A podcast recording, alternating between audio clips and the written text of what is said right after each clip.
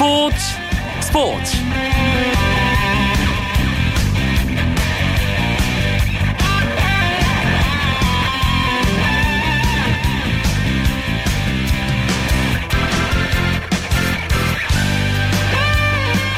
여러분 안녕하십니까? 목요일 밤 스포츠 스포츠. 아나운서 이광용입니다 광주 유니버시아드 대회가 8일 앞으로 다가왔습니다. 우리나라 선수단은 오늘 서울 올림픽공원에서 결단식을 갖고 본격적인 대회 준비 계속 해 나가고 있습니다. 21개 종목 500여 명의 선수단을 꾸린 대한민국 대표팀 이번 대회에서 우리나라는 금메달 25개 종합 3위를 목표로 하고 있습니다. 메르스 확산 위험은 계속되고 있고 걱정 속에 열리는 광주 유니버시아드 대회입니다. 부디 안전하게 어느 때보다 멋진 경기들로 가득 채워지길 기대하겠습니다. 목요일 밤의 스포츠 스포츠 대한민국 귀화를 추진 중인 케냐 마라토너 에루페 선수의 이야기 정현숙의 스포츠 다이어리 시간에 나눠보고요. 해외 축구 이야기 시간에는 캐나다 여자 월드컵 8강 대진과 코파 아메리카 8강 소식 준비했습니다. 먼저 오늘 열린 프로야구 경기 상황과 주요 스포츠 소식 정리하면서 목요일 밤 스포츠 스포츠 힘차게 시작합니다.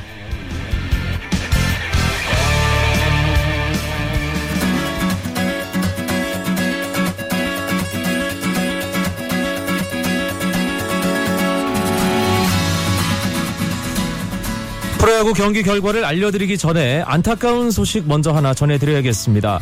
한화이글스의 최진행 선수가 금지 약물을 복용한 사실이 적발돼 30경기 출장 정지 제재를 받았습니다. 최진행 선수는 영양 보충제에 자신이 미처 알지 못한 금지 약물이 있었던 것 같다고 했는데요. 부주의 역시 선수의 책임이죠. 이번 최진행 선수의 이탈로 한화이글스는 치명타를 입었습니다. 김성근 감독도 사과 의 어, 말을 했습니다. 그리고 두산은 임태훈 선수를 이미 탈퇴 조치했습니다. 선수 본인이 스스로 요청한 건데요. 부진과 슬럼프로 2군을 전전하던 임태훈 선수 은퇴 수순을 밟을 것으로 보입니다.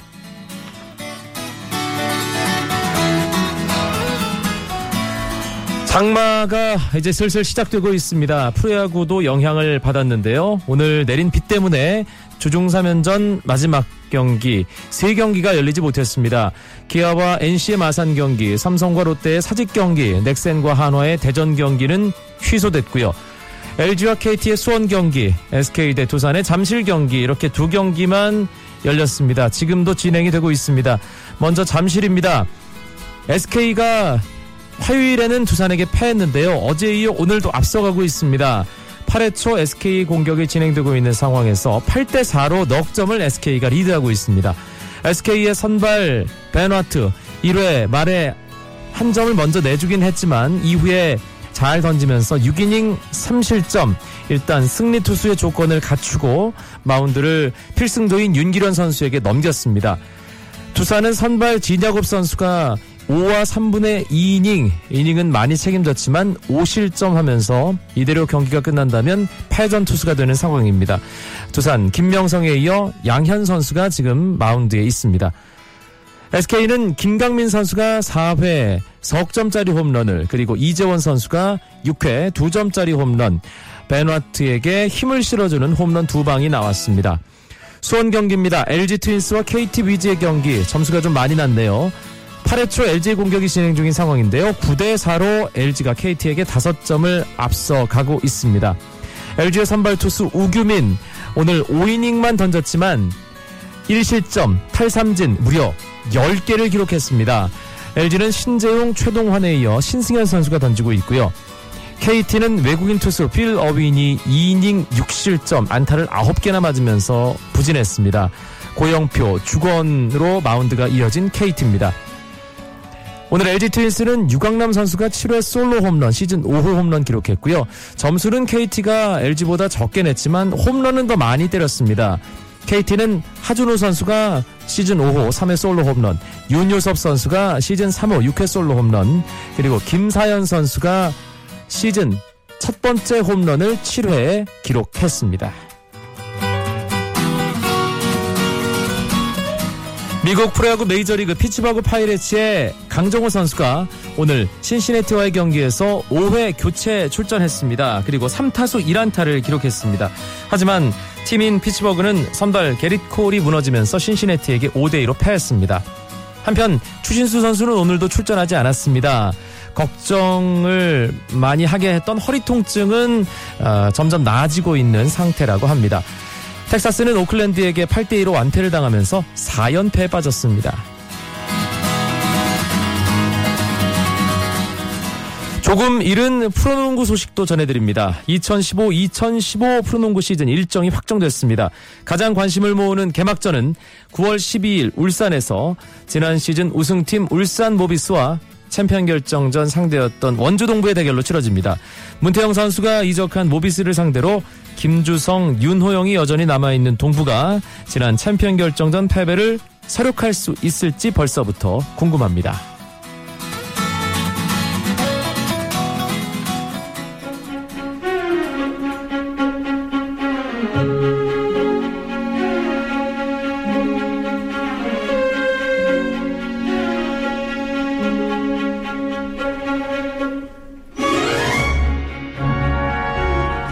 한 주간의 따끈따끈한 스포츠 이슈들을 정리해보는 스포츠 다이어리 시간입니다.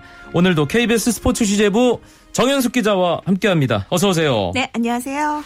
이번 한 주 이 국내 스포츠 이슈의 중심에 자리한 선수가 한 명 있습니다. 뜻밖의 나라 케냐의 마라토너인데요. 음. 에르페 선수가 한국인이 되고 싶다 하는 의사를 강력하게 밝히고 있죠. 네, 그렇죠. 이 예루페 선수를 좀 먼저 소개를 해드리면 케냐의 작은 마을 투르카나에서 자랐다고 합니다. 뭐 집안이 가난해서 14살 때부터 목장에서 일을 했고 그러다가 16살 때 TV를 봤는데 베를린 마라톤에서 세계 신기록을 세우며 우승을 차지한 이 폴 터가 선수. 네. 이 선수가 케냐 출신이잖아요. 그렇죠. 이 선수를 보면서 아 나도 마라톤을 한번 해보고 싶다라는 생각을 가지고 있었는데 20살 때 케냐 코치의 권유로 마라토너가 됐고요. 또 우리나라와 인연을 맺기 시작한 건 오창석 교수를 만나면서부터였는데 2007년에 이 오 교수가 케냐의 엘로레트와 나이로비 훈련 캠프를 차렸다고 해요. 그런데 여기에서 에루페를 만나서 이 선수를 조금 세계적인 선수로 성장시키는데 일조를 했고요. 재미있는 게 이 에루페 선수가 그동안 네 차례 국제 마라톤에 참가를 했거든요. 이네 번이 모두 우리나라에서 열린 대회들이었습니다. 어허. 그래서 2011년에 경주 국제 마라톤 대회에서 2시간 어, 9분 23초의 정상에 올랐고 당시 받은 상금이 한 5,500만 원 정도였는데 이 돈을 모두 고향에 계신 어머니에게 염소와 소를 사드렸다. 뭐 이런 얘기도 좀 나오기도 해요. 상당히 많이 사드릴 수 있었을 것 같은데. 네, 그래서 그 소를 키워가지고 지금 엄청나게 불어났다. 뭐 그런 얘기도 하기도 했습니다, 사실. 그리고 2012년 서울국제 마라톤 대회에서는 2시간 5분대 기록을 내면서 또 화제를 모았고 에르페 선수가 어 그제 귀국을 했죠. 근데 귀국을 하면서 얘기한 게 안정적인 환경에서 조금 훈련을 해보고 싶었고 음. 그 자국에서는 아무래도 더 쟁쟁한 선수들이 많기 때문에 국가대표가 되기 힘들잖아요. 네. 그렇기 때문에 우리나라를 선택을 했고 조금 전에 청양군청과 입단식을 맺고 이제 앞으로 청양군청 소속 선수로 활동을 하게 됐습니다. 네. 이 한국 이름도 지었는데 알고 계신가요? 오주환 오주환 선수라고 이제 자신의 이름을 지었다고 해요. 그 이름을 그렇게 지은 이유도 있을 거 아니에요? 있죠. 네. 예. 네. 오창석 교수 아까 말씀드렸잖아요. 네. 이분과 인연이 있기 때문에 성을 그대로 따랐고 주한이라는 이름은 달릴 주자에 대한민국의 한자를 써서 아. 한국을 위해서 달리고 싶다. 이러한 얘기를 전하고 있습니다. 전 뭐 주한 대사관 뭐 이런 게 아닌가라는 생각도 들었는데 네. 그러면 청양 오 씨가 되는 건가요? 어떻게 되는 거죠? 그 오 씨의 한자까지는 제가 아직 파악을 못했습니다. 그, 예, 네. 청양군청 소속의 오주한 선수. 네. 사실 케냐가 정현숙 기자가 얘기해준 대로 폴터가 선수를 비롯해서 세계적인 선수가 워낙 많기 때문에 자국 자신이 태어난 나라에서는 국가대표가 되기 어렵다. 그러고 보니까 우리나라에서 양궁이나 태권도 대표가 되기 어려운 것과 그렇죠. 비슷한 맥락이라는 예, 네네. 생각이 들고요. 내년 리우 올림픽에 대한민국 대표 선수로 출전하겠다는 그런 바람을 아, 이 에루페 오주환 선수가 밝혔는데 네, 그렇죠. 여기에 문제가 없는 건가요? 가능한 건가요? 일단 절차를 먼저 살펴보면요. 지난 2011년 국적법의 개정으로 체육 분야 우수 인재에는 특별 기화 제도가 도입이 됐거든요. 그래서 스포츠 선수들의 기화 절차는 예전에 비해서 상당히 간편해진 게 사실입니다. 국내외에 공신력 있는 단체나 기관으로부터 수상한 경력이 있으면 대한체육회장의 추천을 받아서 법무부 심사를 통과하면 되거든요. 네. 일반 기화와 달리 뭐 의무적으로 거주할 기간이나 필기 시험이 또 없습니다. 음. 그렇기 때문에 대한체육회 심사 결과가 상당히 중요한 상황이잖아요. 네. 그렇지만 현대 현재로서는 국내에서 이 찬반이 상당히 엇갈리고 있는 상황이에요. 육상연맹 같은 경우는 에로페가 먼저 한국에서 운동을 하고 싶다면서 기아를 신청을 했고 다양한 대책을 세웠음에도 지금까지 아, 국내 마라톤 선수들의 기량이 그렇게 많이 발전하고 있지 않다 이러한 얘기를 하고 있고요.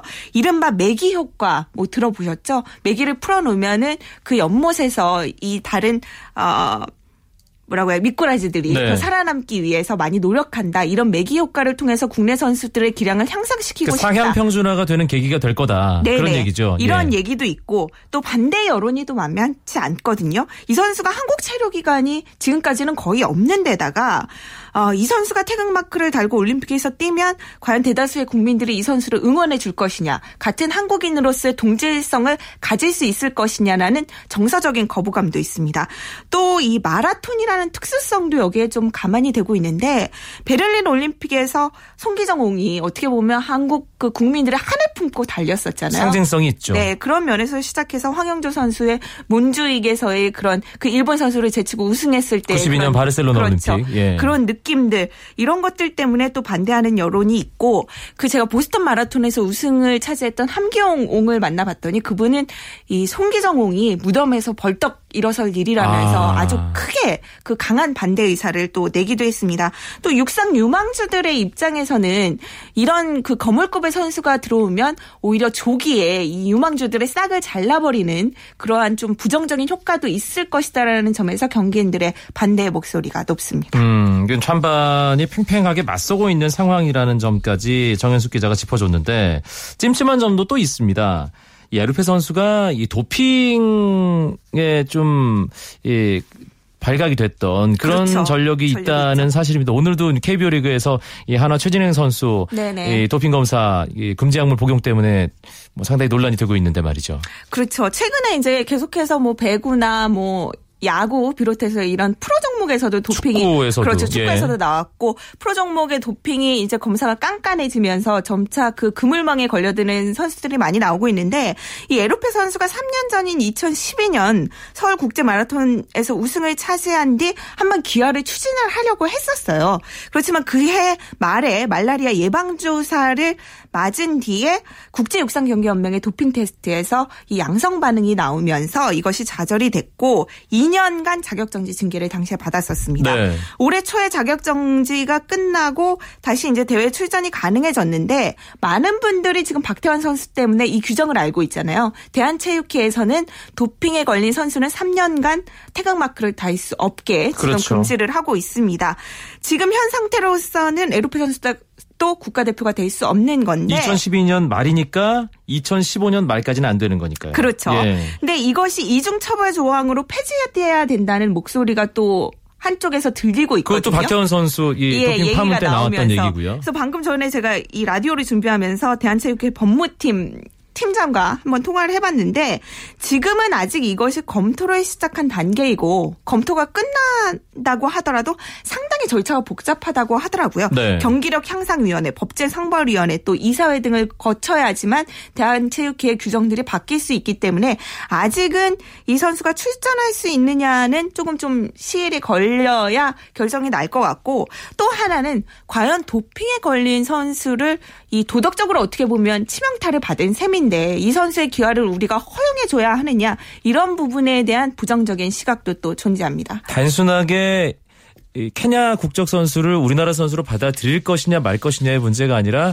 그 외에도 이 도핑 에, 검사에 이 발각이 됐던 그 전력 그렇죠. 여러 가지 변수가 존재하는군요. 네, 말라리아를 맞아서 이것이 걸 말라리아 예방 주사를 맞아서 걸렸다고 하는데 과연 그 성분이 어떤 것인지 지금 아직까지는 국내에 밝혀진 것이 없거든요. 네. 과연 말라리아 예방 주사를 맞아서 그것이 발각된 것이냐, 아니면 기록적 인 향상을 위해서 뭔가 고의적인 고의성이 포함되어 있느냐 이런 여부에 대한 검증도 사실은 필요하다고 생각이 듭니다. 알겠습니다. 이 귀화 얘기가 나와서 한번 되짚어 보죠. 그동안 이 한국으로 귀화한 스포츠 선수들이 꽤 있긴 했어요. 네, 상당히 많았죠. 귀화 선수의 역사가 사실은 20년이 넘었습니다. 배구의 후인정 선수가 1994년에 귀화를 하고 이듬해 국가대표에 발탁이 됐거든요. 중국계죠. 네, 그 아버님 후국기 씨도 유명한 배구 선수였지만 화교라는 이유로 태극마크를 달지 못하면서 아들만큼은 이 서름을 꼭 풀어주고 싶다 이런 얘기를 많이 했었습니다. 그리고 기화가 활성화된 종목으로는 탁구가 볼 수, 탁구를 볼 수 있는데 네. 아무래도 자오즈민 선수를 비롯해서 뭐 베이징 올림픽 단체전 동메달을 획득한 당예서 선수도 기화 선수가 됐고 곽방방도 있고요. 그렇죠. 전지희 선수도 있고 뭐 축구에서는 K리그 골키퍼로 활약한 러시아 출신의 샤리체프가 신의 손이라는 이름으로 또 기화를 했고요. 이 외에도 이성남, 이사빅 그리고 지난해 프로야구의 주건 선수도 또 기화에 성공한 그런 사례고 네. 2011년 아까 설명드렸 던 대한체육회 특별 기화가 추진이 된 이후로는 문태종 선수를 포함해서 9명의 선수들이 이 제도의 혜택을 받습니다. KBL에서 상당히 많은 선수들이 또 귀화 선수들이 그렇죠. 뛰고 있고요. 포함해서. 이런 특별 귀화 선수들 이제 조금씩 조금씩 익숙해지고는 있습니다. 특히 KBL에서 뛰고 있는 선수들은 뭐 사실은 어느 정도 핏줄이 그렇죠. 예, 네네. 이뭐 한국인의 핏줄이 섞여 있기 때문에 받아들이는 데 있어서 거부감이 크진 않았다는 네네. 생각이 들고요. 아, 메달을 위해서 뭔가 목적지향적으로 이렇게 어, 특별 귀화하는 게 맞느냐, 그렇지 않느냐. 음. 네네. 축구만 보더라도 제가 기억하기엔 2002 월드컵 이전에 당시 전남에서 뛰던 마시엘 선수 귀화시켜야 되는 거 아니냐. 이런 얘기도 있었고요. 또 애닝요 선수 귀화 문제, 뭐 모따 선수 귀화 문제도 음. 어, 얼마 전에 어, 있었던 그런 기억이 나는데 과연 이걸 어떻게 봐야 될까요? 일단은 기본적으로 스포츠에는 상당한 민족주의가 작용한다는 사실을 많은 분들이 좀 이해를 하셔야 될 필요가 있는데 국기를 달고 뛰잖아요. 국기를 달고 뛰는 선수는 순혈주의 를 가지고 있어야 된다는 생각이 일반 분들 중에서도 상당히 강합니다. 그렇기 때문에 기아 선수에게는 조금 더 엄격한 잣대를 들이대기도 하고 그래서 과거에 어, 아프리카 출신의 국제 스포츠계에서 유명하신 분이 있는데 이 케바 은바에라는 IOC 명예위원은 이런 말을 하기도 했어요. 기아 선수의 올림픽 출전 제한은 부자 나라가 가난한 나라의 선수를 빼내가는 행위를 막으려고 하는 것이다. 어떻게 보면 좀 돈 있는 국가에서 가난한 나라 선수에게 돈으로 좀 당근책을 제시하면서 우리나라에 와서 좀 금메달을 따줬으면 좋겠다. 이러한 예들도 있었잖아요. 네. 그래서 반대하는 목소리도 있습니다. 그, 뭐, 이광영 아나운서가 방금 말씀을 하셨지만 이 특별기아의 혜택을 본 선수도 있었지만 거부당한 사례들도 있잖아요. 네. K리그 전북에서 뛰고 있는 애닝요 선수와 뭐 라돈치치 뭐 그리고 프로농구의 헤인즈 선수도 귀화 얘기가 많이 나오긴 했었는데 이것이 무산이 된 이유는 어떻게 보면 반대 여론이 만만치 않았고 또 한국어 구사 능력과 우리나라에 대한 문화적인 이해가 좀 떨어진다 이러한 반대 이유들이 있었거든요. 음 사실 평창 올림픽을 위해서 아이스하키에도 특별 귀화가 추진되고 있고 뭐 피겨 아이스 댄스 뭐 다양한 부분 부분에서 특별 귀화가 추진이 되고 있는데 에루페 선수만큼 반발이 심하지 않은 이유는 뭘까? 음. 이러한 생각을 한번 해봤더니 이 선수들을 데려온다고 해서 당장 올림픽 메달이 보장되는 건 아니었습니다. 문태종 선수도 그렇고 아이스하키 선수들은 좀 단체 종목이기 때문에 그렇죠. 이 선수가 들어와서 국내 선수들과 함께 시너지 효과를 내서 뭔가 함께 이룬다라는 목적 의식이 있었고 쇼트트랙이나 탁구 같은 경우는 우리 선수들의 실력이 이 선수들에 비해서 많이 떨어지진 않았거든요. 음흠. 그렇지만 에루페 선수는 어떻게 보면 기록적인 측면에서 메달에 상당히 근접한 선수기 때문에 우리가 올림픽 메달만을 목적으로 이 선수를 데려오는 건 문제가 있다라는 시각은 분명히 존재한다고 볼 수 있겠습니다. 네. 이 문제는 계속 찬반 양론 부딪히면서 뭐 뜨거운 논쟁의 주제가 되겠네요. 네, 좀 신중할 필요도 있고요. 어떻게 보면 이러한 얘기들이 계속해서 나가면서 어, 우리나라 스포츠가 조금 더 발전하는 계기가 될 수도 있을 것 같다는 생각이 듭니다. 알겠습니다. 아, 오늘은 심도 있는 얘기 나눠봤습니다. 이 케냐 출신의 마라토너 에루페 선수의 귀화 관련된 문제. 정현숙 기자와 함께 나눴습니다. 스포츠 다이어리 오늘도 수고하셨습니다. 고맙습니다. 네, 감사합니다. 쳤다 하면 홈런이고 슛 골이고 각본 없는 한편의 드라마 그것이 바로 그것이 바로 손에 잡힌 우승 트로피 목에 걸린 그 배달 너와 내가 하나 되는 그것이 바로 그것이 바로 그것이 바로 꿈꾸던 스포츠 KBS 1라디오 이광용의 스포츠 스포츠 목요일 밤 스포츠 스포츠 어김없이 해외 축구 이야기로 이어드립니다. 목요일의 남자 박찬아 KBS 축구 해설위원 어서 오세요. 네, 안녕하세요. 2015 캐나다 여자 월드컵 아, 이야기로 시작하겠습니다. 아, 사실 월요일 새벽에 우리가 프랑스에게 이겼다면 내일 모레 새벽에 독일과 8강전을 치르는데 아, 아쉽게도 프랑스에게 패했고요. 우리 선수들은 어제 귀국했습니다. 월드컵 8강 대진표가 완성됐죠? 네, 그렇습니다. 이제 4경기 중국과 미국, 독일, 프랑스, 호주, 일본, 잉글랜드, 캐나다의 대결로 압축되는 2015년 피파 여자 월드컵입니다. 네, 일단 16강 자체에 아시아 나라 다섯 나라 가운데 네 나라가 진출을 해서 아, 아시아에서 여지 역시 여자 축구가 강하구나 이걸 보여줬는데 8강에도 세 팀이나 올랐어요. 아쉽게 떨어진 한 팀이 대한민국. 이어서 조금 그렇긴 하지만요. 네, 호주를 뭐 과연 아시아로 봐야 되느냐 이것은 논란의 여지는 뭐 끝까지 있을 것 같아요. 호주가 AFC 소속이죠. 예, 네, AFC 호주가 소속. 예. AFC에 있는 한은 이 얘기는 계속 나올 수밖에 없는데요. 어쨌거나 동아시아에 있는 어, 국가 가운데 중국과 일본이 지금 8강에 올라가 있습니다. 근데 이제 축구 팬 여러분도 확실하게 아셔야 되는 건 여자 축구는 동아시아가 강호예요. 네. 일본이 2011년 여자 월드컵 디펜딩 챔피언이고요. 그리고 중국도 뭐 최근에는 약간 성적이 저조합니다만 지금 다시 이번 월드컵 기점으로 올라서고 있고 북한이 아쉽게 징계로 이번 월드컵 참가를 못한 못하는 상황이었는데요. 만약에 북한도 이번 여자 월드컵에 나왔으면 아마 성적이 괜찮았을 겁니다. 예. 동아시아가 잘하고 또 이제 북유럽들 어, 그리고 독일, 뭐 미국 이렇게 잘하고 있는데 뭐 8강에 올라갈 팀들 다 올라갔습니다.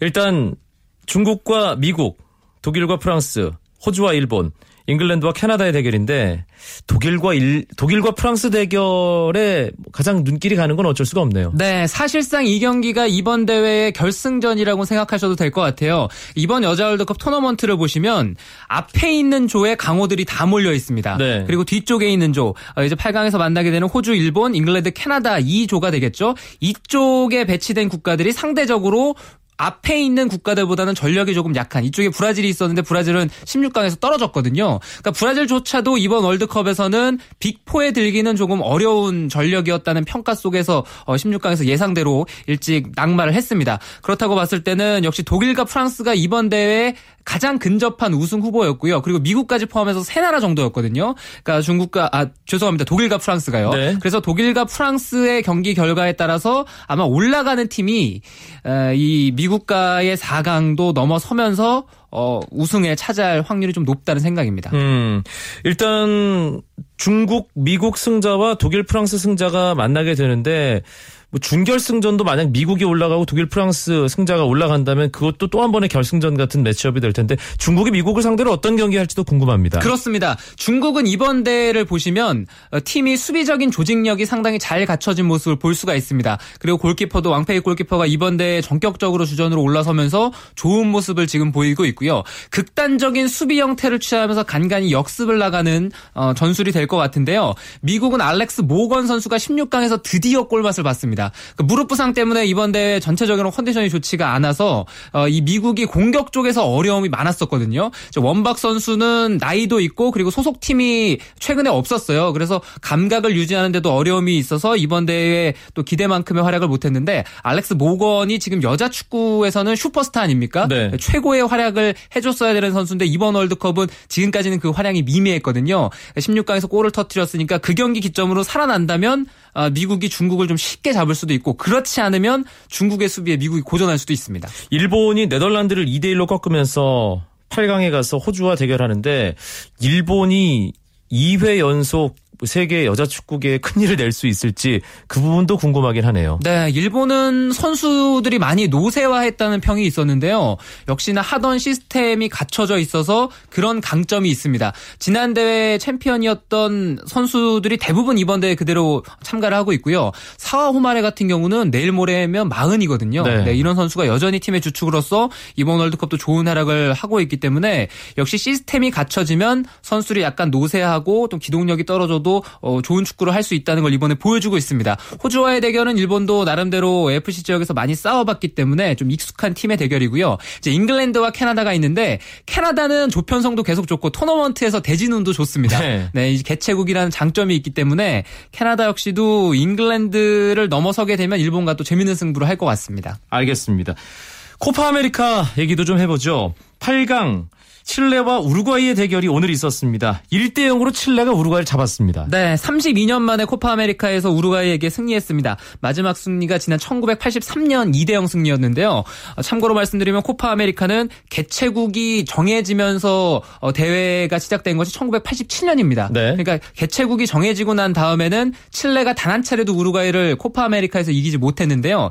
이슬라 선수가 후반 36분에 결 승골 터트리면서 1대 0으로 이겼습니다. 음, 우루과이로서는 여러모로 어렵게 경기를 풀어갈 수밖에 없는 상황이었죠. 네, 이 후반 18분에 카바니 선수가 경고 누적으로 퇴장당했고 그리고 종료 직전에 1대 0으로 뒤지고 있던 상황엔 또 푸실레 선수까지 퇴장이었거든요. 극단적인 수비 대응 펼치면서 전체적으로 우루과이가 또 경기를 약간 거칠게 하기도 했습니다. 근데 이 카바니 선수의 퇴장이라든가 보면 심판의 판정이 약간 과했던 면도 있는데요. 네. 어, 산드로 르시라는 브라질 출신의 심판이 이 경기 주심이었는데 이 심판은 원래 카드를 좋아하는 심판이에요. 네, 그래서 우루과이 선수들이 좀 심리전에 말려든 것이 화근이었습니다. 알겠습니다. 칠레 홈 어드밴티지도 어느 정도 있었던 것 같고요. 어, 일단 4강에 먼저 올라갔습니다. 8강 남은 세 경기 대진도 살펴주시죠. 네, 남은 대지는 볼리비아와 페루, 아르헨티나와 콜롬비아, 그리고 브라질과 파라과이 경기가 차례대로 열리겠습니다. 축구를 좀 아시는 분들은 아르헨티나 대 콜롬비아라는 이 대진에서 귀가 번쩍 뜨이셨을 거예요. 네, 그리고 저는 볼리비아 의 페루와의 경기도 좀 지켜봐야 될 것 같은데요. 약팀으로 평가받았던 팀들의 싸움이라서 재미가 있을 것 같고 아무래도 이름값만 따지고 보면 역시 아르헨티나와 콜롬비아의 대결입니다. 어, 코파 아메리카 역대 전적은 7승 3무 2패로 아르헨티나가 우세한데요. 마지막 콜롬비아의 승리가 1999년이었습니다. 네, 그래서 아르헨티나가 이 경기를 만약에 콜롬비아를 잡고 어, 넘어가게 되면 브라질 파라과이의 승자와 싸우게 됩니다. FC 바르셀로나의 리오넬 메시, 또 레알 마드리드의 하메스 로드리게스. 아, 이 양팀 에이스 10번 선수 간의 맞대결이긴 한데 아르헨티나로서는 코파 아메리카 우승할 수 있는 절호의 기회를 잡은 셈이죠, 이번 네, 대회. 이제는 그렇게 됐습니다. 복병은 역시 개최국 칠레가 될 것 같고요. 아르헨티나는 조별리그부터 시작해서 좀몇 가지 문제점이 있는데 선수들의 컨디션이 올라와야 될 것 같고요. 여전히 브라질 월드컵과 마찬가지로 리오넬 메시를 보좌해줄 공격진이 보이질 않습니다. 음, 브라질은 네이마르의 공백을 어떻게 메울 수 있을 것인가? 파라과이와의 8강전 숙제겠어요. 네, 네 경기 징계 처분이라서 이번 대회는 이제 뛸 수 없게 됐는데요. 호빈유 선수가 해줘야죠. 음, 알겠습니다. 아, 언제적 호비뉴인가요? 싶긴 하지만 그래도 호비뉴는 호비뉴니까요. 네, 지금 브라질의 공격진이 그렇게 꾸려져 있습니다. 알겠습니다. 해외 축구 이야기 2015 캐나다 월드컵 그리고 2015 코파 아메리카 에, 본선 이, 이 토너먼트 대진까지 박찬하 해설위원과 함께 정리해봤습니다. 고맙습니다. 감사합니다. 내일은 재미있는 국내 축구 이야기 축구장 가는 길 시간으로 채워드립니다. 이번 시즌 두 번째 슈퍼매치 서울과 수원의 경기를 중심으로 K리그 이야기 재미있고 풍성하게 풀어드리겠습니다. 9시 반에 찾아뵙죠. 아나운서 이광용이었습니다. 고맙습니다. 스포츠 스포츠.